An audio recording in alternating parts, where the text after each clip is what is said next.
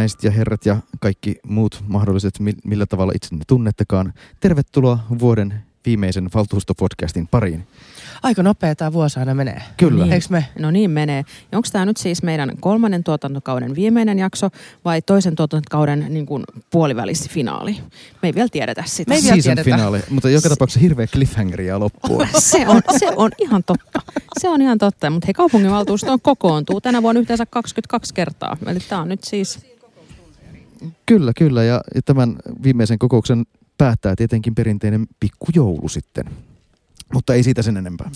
Ei siitä sen enempää. Ei ole. Mullahan on onneksi HKL johtokunta torstai-aamuna 8.15. Että ei siitä sen enempää. No mutta meillähän ihan täällä listakin, kuulkaas. On. Ollaanko me esitelty itsemme, ketä me ollaan Ei tänään olla. paikalla? Minä olen Hannu Oskala. Mä olen Laura Rissanen. Ja mä oon Silvia Moody. Ja pitäisi meidän kertoa, missä me nauhoitetaan tätä. No kerrotaan. Me äänitetään tätä keskustakirjasto Oodissa ja tämän kolmannessa kerroksessa, jota kutsutaan Kirja Kirjataivaaksi. taivaaksi. Ja tää on aivan upea rakennus. Tämä on siis niin ihana, että mä voisin viettää täällä vaan koko ajan aikaa. Niinhän sä vietätkin. No niin, mä vähän vietänkin, mutta paljon välillä pitää käydä töissäkin. Siis mä tein joskus viime vuodet, mä tein tosi paljon lasipalatsilla ennen kuin se meni remppaan. Mä tein siellä tosi paljon läppärihommia, koska siellä oli kivoja tuoleja ja internet ja sähkö ja kahvia. Niin tännehän mä tuun. Mä Niin, niin, kaikki tuut. etäpäivät, mitä, niin kun, jos pitää kaupungilla vähänkin käydä, täällähän mä istun. No näin se on. Ja sitten tässä kato, ihanasti tästä kolmannesta kerrosta kuitenkin näkee tuolla tuon kansanvallan alttarin eli eduskuntatalon. Ja, ja tuota voi aina vähän miettiä, että mitä siellä tapahtuu ja sitten ottaa tuosta kahvia ja, Ja, vieressä on sitten vielä neljäs valtiomahti tai Mm. mm. se nyt onkaan tuossa. tuo- sanomatalo ja kaikkea. Että kyllä Mutta on, kyllä tämä tietysti tämä keskustakirjaston, keskustakirjaston puheenjohtaja, mutta kirjastoseuran puheenjohtaja on tätä maailmalla ollut muutaman kerran esittele- esittelemässä. Niin tämä symbolinen arvo siitä, että me ollaan suoraan eduskuntataloa vastapäätä ja toi terassi nousee samalle tasolle. Onko se nyt sitten ihan siis eduskuntasalin täysi valtiosalin kanssa? Niin kyllä sitten sit ihmiset ihmettelee, että ihan totta. Niin, on se hienoa. Ja mut nyt mun on pakko sanoa sekin, että mäkin silloin kun tätä suunniteltiin, niin välillä mietin, että eikö sitä nyt voisi postitaloa jotenkin remontoida ja muuta. Että onko pakko olla uudisrakennus. Mutta kyllä on pakko olla. Tämä on ihana. Näin juuri, mutta ehkä me voitaisiin heti tähän väliin ottaa meidän vieras sisään. Ja kukas meidän vieras tällä viikolla onkaan? No hei, meillä on keskustakirjaston johtaja Anna-Maria Soininvaara, joka tota, on tehnyt aika ison urakan. Kuunnellaan, mitä Anna-Maria meille kertoo. No niin, ja nyt me ollaan saatu vieraksemme Anne-Mari Soininvaara. Tervetuloa. Kiitos. Ja ehkä meidän kuuluisi nyt, kun me ollaan täällä keskustakirjasto Oodissa, niin ihan aluksi onnitella. Joo, mä aina sanon kaikille, jotka onnittelevat, että onnitelkaa itseänne vaan, että teillehän tämä on. Niin, me ollaan nyt vietetty näitä kuntapoliitikkojen karkkipäiviä tästä tämä viimeinen viikko kyllä, mutta et kyllähän tämä on siis tosi hieno, hieno saavutus. Ja, ja tota, mä bongasin kyllä sut Anna-Maria tuolta Linnan juhlistakin, että oliko se ihan keskustakirjaston johtajana saanut sinne kutsun? Joo, se oli hieno tilaisuus päästä ensimmäisenä kävelemään. Ei tarvitse olla. Niin. Joo. Taisi kir- kirjoittaa Twitteriin, että 20, 22. linnanjuhlat ja tällä kertaa ensimmäistä kertaa avekkina. Joo, se oli kyllä hienoa. Se- Vain sen takia kannatti mennä. No tota, meillä olisi muutamia kysymyksiä, käytännön kysymyksiä. Ensinnäkin tämä näyttää aivan upealta ja me kuntapäättäjinä ollaan kyllä siis, niin kuin Laura sanoi, tämä on meidän karkkipäiviä. Me ollaan niin ylpeitä ja onnellisia tästä. Havainnekuvan näköinen talo, tämä on jotenkin ihan käsittämätöntä. Ja tuosta pää sisäänkäynnistä, kun tulee sisään, niin se muotokieli on jotain aivan huikeeta. Mutta täällä on esitetty kysymyksiä. että Meillä on täällä on tiettyjä paikat on vielä työn alla. Eli milloin, milloin kaikki on sitten niin kuin ihan lopulta valmista? No, pikkusen on epäselvää, milloin esimerkiksi tuo elokuvateatteri on valmis. Et julkisivun pitäisi olla vuoden loppuun valmis. Elokuvateatteri, kyllä se nyt pitäisi tammikuun aikana valmistua näillä näkymin. Sitten meille jää ehkä näiden meidän, koska me joudutaan nyt panemaan lisää panoksia sinne elokuvateatteriin, niin, niin studiotekniikka saattaa tulla vasta helmikuussa meille itselle valmiiksi. Mutta sitten toi kakkoskerros, missä on nyt ne 3D-printterit ja Ja siellä Ja- on ne studiotkin. studiotkin ja sitten siellä on se Mm. kaupunkiverstas, niin se on tota, Joo. nyt sitten ainakin joulukuun kiinni vielä. Ee, Joulukuun 28. päivä pitäisi avata, mutta se studio ei ole auki vielä, mutta muut, muut osat. Eli välipäivinä sitten saumuria käyttämään kaikki vaan Joo, kyllä. ja 3D-tulostelemaan. Ja 3D-tulostinta Joo. mitä siellä nyt on. Mutta tämä on ollut siis ihan, ihan mahtava, mahtava kokemus ja me ollaan nyt täällä Kirjataivaassa, mikä on siis, kun mä tulin tänne ensimmäistä kertaa, niin otti sydäm, sydämestä, kun tämä on niin hieno, että jos te ette ole vielä käynyt, niin tulkaa, mutta, mutta tota, täällä on 100 000 kirjaa, eikö sokki, Joo. keskustakirjastossa. Jossain vaiheessa huhuttiin, että tuleeko tänne kirjoja ollenkaan, mutta että nyt pieni tämmöinen myrsky vesilasissa on ollut tuo ruotsinkielisessä mediassa, että meillä ei ole ruotsinkielisiä kirjoja täällä nyt tarpeeksi, niin mikä on tähän huoleen vastaus? No ruotsinkielistä kirjallisuutta on enemmän kuin ruotsinkielisten väestöosuus, eli täällä on 8000 ruotsinkielistä teosta ja kuitenkin kaupunkikirjastossahan profiloidaan eri kirjastoja vähän eri tavalla, niin Rickardin katu on se ruotsinkielisille profiloitu kirjasto, jossa edelleenkin säilyy niin kuin parhaat ruotsinkieliset kokoelmat ja palvelut. Näistä kirjastojen profiloinnista päästään tähän, joka taas sitten omassa viitepiirissäni on äh, kuohuttanut. Eli kaikki CD-levyt ja musiikkikokoelma on tuolla Pasilassa nyt sitten. Millä tavalla kaupungin kirjasto näkee ylipäätään tämmöisten musiikkikokoelmien tulevaisuuden ja kirjaston roolin tavallaan ehkä tämmöisenä niin kuin musiikkikulttuurin rikastuttajana? Niin nyt pitää sanoa, että CD-levyt on Pasilassa ja muu musiikkikokoelma on kyllä hyvin edustettuna täällä Oodissakin. Meillä on kaikkein suurin nuottikokoelma muun muassa. Meillä lainataan soittimia käyttöön täällä. Meillä on sitä, tulee sitä studiotekniikkaa, voi, voi niin kuin harjoitella täällä soittamista, laulamista, äänittää ne itse, editoida ne. Meillä on hyvin paljon musiikkitapahtumia on jo ollut, muun muassa kaupunginorkesterin kohtaamisia. Klubi oli täällä lauantaina. Tullaan, todet, testattiin siinä, että miten toi Maijan sali toimii musiikkitapahtumissa toimi hyvin. Eli me tullaan nimenomaan olemaan tapahtumapaikka ja sitten tämmöisen niin kuin aktiivisen harrastamisen tukeminen. Mutta sitten tehtiin se rajaus, että kun CD-levyjen lainaus on nyt niin kuin vuosikaudet koko ajan laskenut, niin se siirretään sinne meidän aineistokeskuksena toimivaan Pasilaan. Joka muutenkin on se suurin. Siellä on niiden kirjojakin, että se on ihan luontevaa. No sitten se pakollinen kysymys kuntapoliitikon puolelta. Aikataulussa ollaan lähes. Siis kirjasto toimii, kirjastopalvelut toimii täällä kaupunkilaisille, vaikka jokainen nurkka ei ole vielä valmista. Ollaanko me budjetissa? Ollaan. Yes! Ihan mahtavaa, ihan mahtavaa. Me ollaan paremmin budjetissa kuin aikataulussa. No niin, no niin, erittäin hyvä. Tämä aina ilahduttaa, koska monesti on vähän ikävä se, että mehän siis suurin osahan meidän hankkeista pysyy budjetissa ja aikataulussa, mutta sitten ne, mitkä ei pysy, on ne, mitkä nousee sitten parhaiten keskusteluun ja näkyvimmiksi mediassa. Niin tämä nytten kaikille tiedoksi. Teillä oli tota, keskiviikko ja torstaina oli nämä isot avajaiset. Mekin oltiin täällä koko perheen kanssa. mutta Onneksi tultiin keskiviikkona ennen kymmen, tai niin kuin kymmenen maissa, niin ei tarvinnut jonottaa. Mutta montako kertaa te silloin jouduitte silloin tota, torstaina sulkemaan ovet? Ainakin kahdesti, mutta mä en tiedä ehkä useamminkin. Ja sitten erittäin ikävä oli se, että me jouduttiin, näin lastenvaunuja tuli niin, kuin niin suunnattoman paljon enemmän kuin kukaan osasi arvata. Että tämä iloinen asia, että perheet, lapsiperheet löysivät tämän talon, niin koitu myös siihen, että ne ei mitenkään voi mahtua 500 lastenvaunut yhtä aikaa. Niitä jouduttiin rajoittamaan ja tuonne laajennettiin tuonne kansalaistorille sitä valvottua parkkia, mutta ei sekään riittänyt mihinkään. Siitä on tullut paljon ikävää palautetta ja mä oon tosi pahoillani, että näin kävi, mutta mä en tiedä, pitääkö mulla pahoillaan vai ei, koska toisaalta se kertoo, että tarvetta tämmöiselle pikkulapsiperheiden viettopaikalle on. Ja tietenkin tämä tästä tasottuu tämä niin kuin ylikysyntä varmaan lähiviikkojen aikana jo, mutta kyllä tämä nyt jo jotenkin näyttää siltä, että kun jotain semmoisia pelkoja oli, että tämä, kun tämä ei ole kuitenkaan sillä tavalla siinä niin kuin ydinihmisvirrassa, vaikka tuossa vieressä on rautatieaseman sadat tuhannet kulkijat päivittäin, niin ei tämä nyt mahdottomalta näytä tämä matka sitten ihmisiltä olla tähän, tämä 50 metriä kävellä tänne sivunkaan. Kyllä tämä on ollut täynnä joka päivä. Ja onko pää sisäänkäynti siis tosiaan tuo rautatieaseman pääty? Sieltä suurin osa Ää, ihmisiä No tulee suurin sisään. osa tulee tuolta eteläpäästä tuolta, joo. Ja sitten periaatteessahan toi kansalaistorin puoli ikään kuin on se niin kuin paraati sisäänkäynti, että se on se hieno, mutta sehän on pikkusen vielä tuon Destian työmaakin tuolla sivussa, että ehkä se ei nyt vielä... Vielä. Voi olla, että sitten ensi kesänä, kun se leikkipuistokin au- aukeaa myös ulkopuolelta. Et nythän täällä sisällä, sisällä on jo leikkipuistoloru. Me käytiin sekin tsekkaamassa, vaikka siis mun täytyy sanoa, että mun nyt huomenna seitsemän vuotta täyttävä, niin hän siis haluaisi jo tulla uudestaan, vaikka me kuusi kirjaa lainattiin silloin torstaina. Että kyllä tämä on niinku Niin, Selvästi toi on hyvä ehkä hyvä paikka. termi toi, että se on se paraati sisäänkäynti. Mm. Mutta sehän tulee sitten muodostua ihan uudenlaiseksi paikaksi se koko lippa, kun me saadaan koko kansalaistori käyttöön, niin sitähän tulee sitten taas elävä osa sitä niin kuin kaupunkikulttuuria. Mutta kyllä täytyy lapsille ja lapsiperheille sanoa, että kun me täällä Rissasen kanssa pyörittiin avajaisissa, niin mehän jumituttiin tonne lasten maailmaan, kun me löydettiin se Narnia-ovi ja se satuluola sieltä, että onhan se on tää älyttömän hieno. on. Onko joku vielä, mitä sä haluaisit sanoa nyt kaupunkilaisille ja meidän kuuntelijoille Oodista, mitä me ei ehkä tiedetä? Nyt tässä on ollut niin paljon julkisuutta, että mä en oikeasti tiedä, mitä ihmiset ei tiedä, mutta tulkaa ja katsomaan. Sitä on vaan mun mielestä ehkä se, että moni on sanonut, että tämä on niin paljon hienompi vielä paikan päällä elettynä kuin mitä kuvista näyttää, että ihan kannattaa tulla kokemaan tämä kirjataivas. Kiitos paljon, että tulit meille vieraaksi. Kiitos. Kiitos. Ja mennäänpä sitten lista-asioihin. Mitäs kaikkea sieltä listalta? Meillähän ihan päätöksiäkin pitää tehdä ennen kuin päästään nauttimaan On ja siis toivottavasti kaikki muistaa, että valtuustohan alkaa jo kello 16 keskiviikkona. No Hannu ei olisi muistanut. Ja tota, Hyvät tuli puheeksi. Hyvät tuli puheeksi ja kaikki te Helsinki-kanavan katsojat, niin silloin pitää jo virittäytyä kanavalle, että näkee. Ja täällä on tota, ihan ensimmäisenä asiana, täällä on lakisääteiset luottamushenkilöiden ja viranhaltijoiden sidonnaisuusilmoitukset. Olettehan muistaneet päivittää omanne. Toivottavasti. Mulla on aina näissä se, kun mulla ei oikein mitkään tämmöiset sidonnaisuudet muutu, niin jotenkin ajattelee, että, että siellähän ne tiedot on.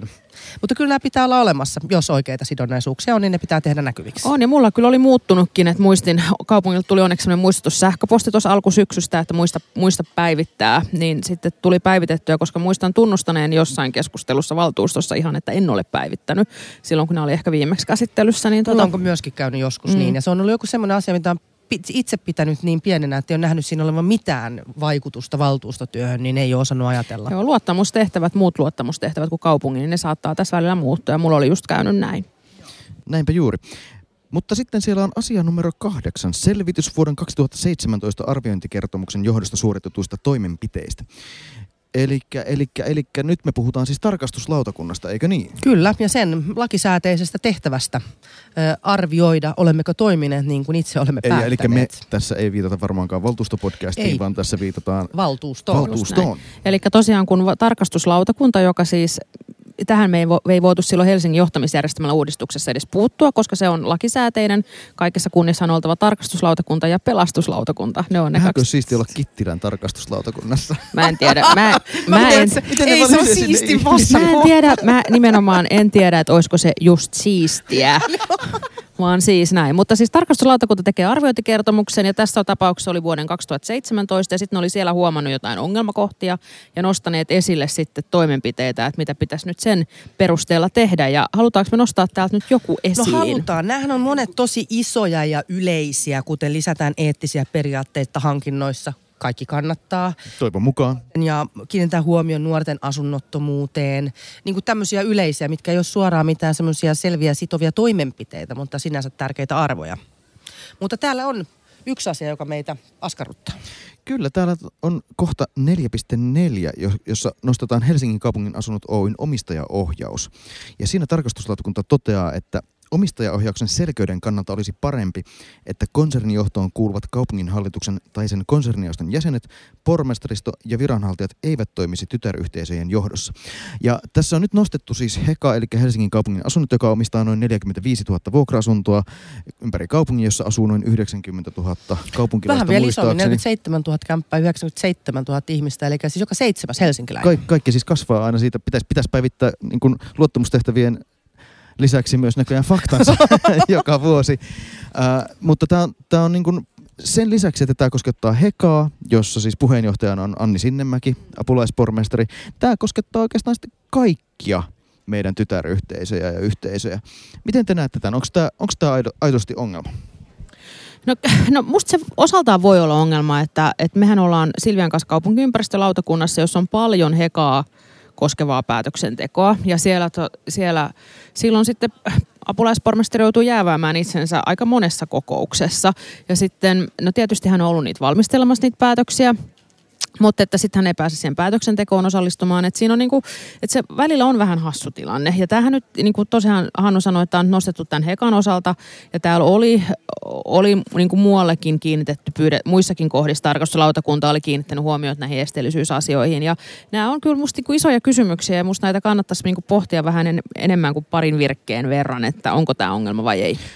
Kyllä, tätä sopii pohtia. Itsekin olen joutunut vastaavissa tilanteissa miettimään ja jää, jääväilemään itseäni silloin tällöin kaupunginhallituksessa viime kaudella, kun äh, olin myös yhden hallituksen puheenjohtaja. Äh, Mutta sitten toisaalta, eikö ole myös niin, että jos tosiaan meillä on se, mitä, 47 000 asuntoa, niin kyllä sitä pitää sitten johtaa myös poliittisesti sellainen ihminen, jolla on aidosti natsoja ja vaikutusvaltaa. Että sen pitää olla sieltä kohtuullisen korkealta tasolta ja jos kaupunkiympäristöstä ja asumista ja rakentamista puhutaan, niin kyllä se aika luontevasti silloin asettuu sinne apulaispormestarin harteille se tehtävä. Kyllä, varmasti myös näin, mutta kyllä mä itse olisin ehkä tämän tarkastuslautakunnan näkemyksen kannalla että kummassa me halutaan, että se tieto on, että apulaispormestarin tehtävä on johtaa kaupunkiympäristön toimialan meidän lautakunnan työskentelyä. Ja nythän on yhdessä aivan keskeisessä asuntopoliittisessa kysymyksessä koko ajan jäävi. Että mä ottaisin hänet ehkä mieluummin sinne puolelle mukaan siihen tekemiseen. Sitten miten me varmistetaan, että Hekan, joka on meidän ihan olennaisia yhtiöitä, miten me varmistetaan, että siellä on se riittävä poliittinen. Nythän meillä on kolmesta suurimmasta puolueesta siellä edustus.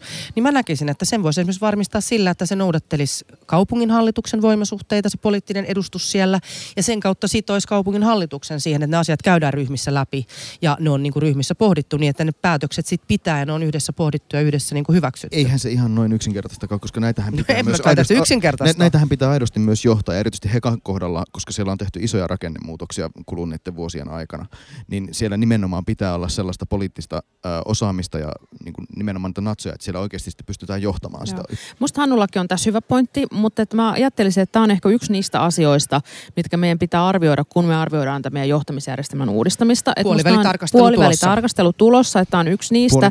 Ja ehkä, eh, puolivälin rissanen, tunnelirissasesta on tullut puolivälin rissanen, mutta ehkä tässä, ehkä tässä voisi myös, tämä saattaa olla ehkä jopa niin iso kysymys, siis musta tämä koko esteellisyyskeskustelu, että tämä, tämä vaatii ehkä sen koko neljä vuotta, että meidän pitää vähän niin kuin tarkemmin vielä katsoa sitä, että onko näitä, näitä on niin kuin muitakin ja me viime kaudella purettiin tota, osaa niin kuin oli tämmöisiä virkamiesten hallitsemia paikkoja, esimerkiksi Mäkelä Rinteen uintikeskuksen hallituksen puheenjohtaja oli pitkään ollut virkamies ja muuta, että, että me ollaan niitäkin poistettu, koska ollaan tietysti toivottu, että saamme lisää paikkoja luottamushenkilöille, mutta ei se ihan niinkään ole, vaan että halutaan, että ne on poliittisessa ohjauksessa. Kyllä, ja osittain tietyt muutokset organisaatiossa, uudessa organisaatiossa on parempia kuin edellinen aivan selkeästi, mutta sitten siellä on myös semmoisia fiboja välillä, että pitää tarkastella sitä, että onko oikeassa suhteessa ja tarkoituksenmukaisesti delegoitu päätöksiä virkahenkilöille, mitä kannattaisi nostaa takaisin johonkin poliittisen päätöksentekoelimeen, mistä taas voisi ehkä luopua. Siis, että se pitää tarkastella näin.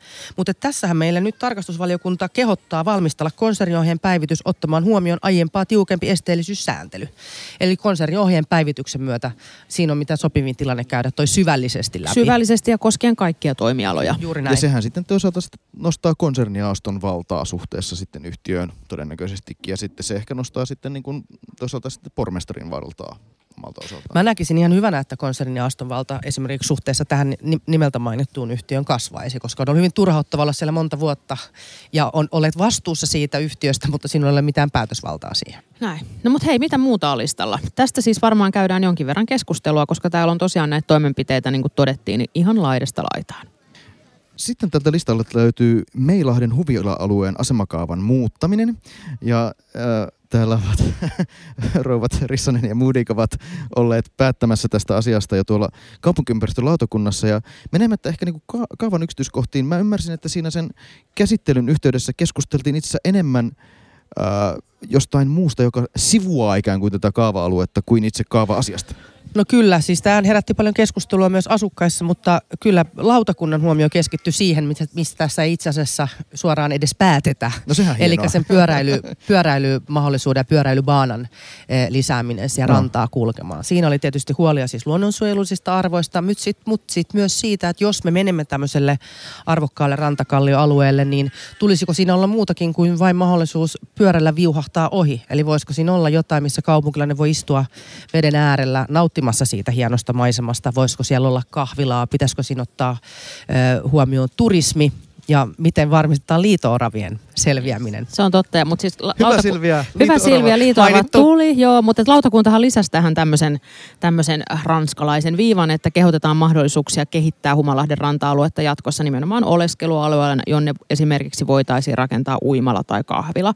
Ja sehän on siis tosi, se on tosi hieno aluetta. Mä oon itse käynyt esikoulun aikoinaan yhdessä näistä Meilahden huviloista ja, ja, ja siis siellä on paljon perinteisiä pitkään samalla suvulla olleita huviloita, joita on kunnostettu ja sitten siellä on ihan uudi, uuttakin rakennettu. Ja, ja tota, nyt tässä on tarkoitus tehdä siitä sit oikeasti kaupunkilaisille vieläkin parempi virkistysalue. ja näihin asuinoloihin, tässä, tai siis asuin rakennuksiin, niin näihin tässä kaavassa ei puututa. Yes. Sitten listalta löytyy vielä muutama aloite ainakin ja muutamia koulukysymyksiä, niin, eikö niin? No ei koulu, mutta täällä on Suursuon, päiväkoti Suursuon uudisrakennuksen hankesuunnitelman enimmäishinnan korottaminen. Tämähän meillä oli käsittelyssä, on ollut podcastissakin käsittelyssä silloin, kun tämä oli ekan kerran valtuustossa, että tästä tulee Helsingin suurin päiväkoti ja sillä tavallakin hauska, että sinne tulee ruotsinkielinen ja suomenkielinen päiväkoti saman katon alle. Hyvin merkittävä. Joo. Hyvin merkittävä. Mut sitten täällä on asia numero 14, joka on valtuutettu Sultan Said Ahmedin aloite anonyymin työnhaun käyttöön ottamiseksi.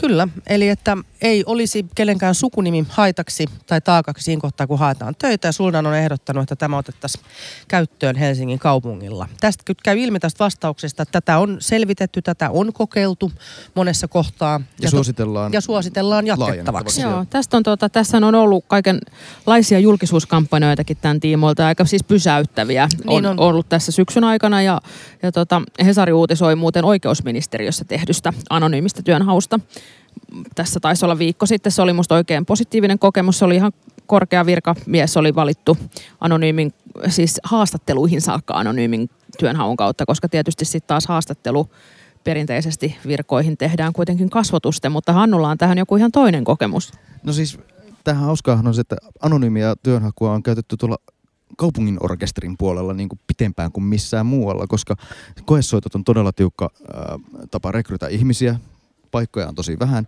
niin sen koesoitot järjestetään usein sillä tavalla, että ihmiset soittaa sermin takana. Eli tavallaan se haasta, soittajan haastattelutilanne on yhä anonyymi. Mä en tiedä millä tavalla se niin kun, suullinen kysymys-vastaushaastattelu voitaisiin hoitaa anonyymisti, mutta ehkä se on jo mahdotonta sitten. Mä olen myös ollut päättämässä tai pohtimassa sitä, että kuka valitaan johonkin johtavaan virka-asemaan. Ja sitten on haluttu, että sitä tehdään silleen ilman ennakkoluuloja, niin on ollut vaan henkilöiden nimikirjaimet että jos yhtään on sitä alaa tuntenut, niin on kyllä voinut päätellä niistä nimikirjaimista, ketkä ovat nyt ehdolla. Niin, nimikirjaimet ei ehkä vielä ihan tee, tee as, hano, anonyymiä, anonyymiä, mutta tota, siinä on se meidän keskiviikon lista. Kyllä siitä varmaan ihan semmoinen ainakin parin kolmen tunnin keskustelu Kyllä. sukeutuu ennen, ennen kuin sitten vuosi päättyy. Mutta ja... tässä, tota, mä sanon tästä anonyymisrekrytoinnista, että tässähän kaupunki voi myöskin toimia esimerkkinä. Mm. Eli omassa rekrytoinneissa modella tavalla, se musta vastauksessa on hyvää ja ilahduttavaa on se, että miten monin eri toimenpitein tähän on pyritty vastaamaan. Ja hyvä nyt, että tätä anonyymiä rekrytointia viedään jatkossakin ta- edelleen eteenpäin, mutta tässä myös todetaan se, että tämä on monen asian summa. Ja kaupunki voisi tässä niin omalla esimerkillään näyttää myös mallia muille. Mitäs te haluatte joululahjaksi? Minkälaisia toiveita teillä on? Mä en halua mitään, jos se pitää sisällään sen, että mun ei tarvitse hankkia kellekään mitään. Joo, mä tota, mitäs mä haluaisin joululahjaksi? Eikö näihin, näihin kuulu aina vastaat maailman rauhan? Mutta tota, mä haluaisin ehkä sen sisäisen rauhan. Aikaa, aikaa lukea ja vähän Joo. vaan olla ja, ja tota, sit niinku, niin. Mä oon kuitenkin vaihtamassa töitä, että mä luulen, että semmoinen niinku loma, niin, lomailu on tässä. on ihan uusi vuosi Niin, sulla. ihan uusi vuosi, että siinä mielessä näin. Mutta kaupunginvaltuustokin heiset kokoontuu, muuten tammikuussakin jo kaksi kertaa.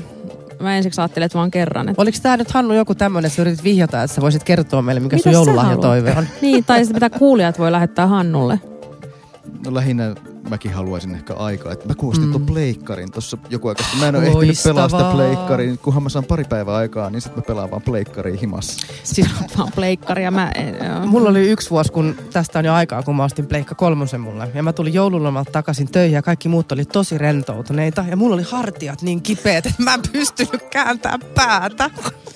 Toi on vaarallista, toi on vaarallista, kyllä. No niin, mutta hei, lähettäkää silti Hannulle jotain hyviä vinkkejä, että mitä sillä pleikkarilla kannattaa pelata. Just näin. Just näin. Mutta Kiitos hyvää... rakkaat kuulijat tästä kyllä. tuotantokaudesta. Kyllä, hyvää Tai ainakin joulua. tästä season finaalista. Näin just. Ja hyvää joulua, onnellista uutta vuotta, levätkää, kuunnelkaa ne podcastit, mitä te ette ole vielä kuunnellut. Ja palataan ensi vuoden puolella asiaan. Joo, tammikuun 16. päivä on ensimmäinen valtuuston kokous. Silloin kuulemme. Kuulemme ja näemme. Moi moi. Moi moi. moi. Moi.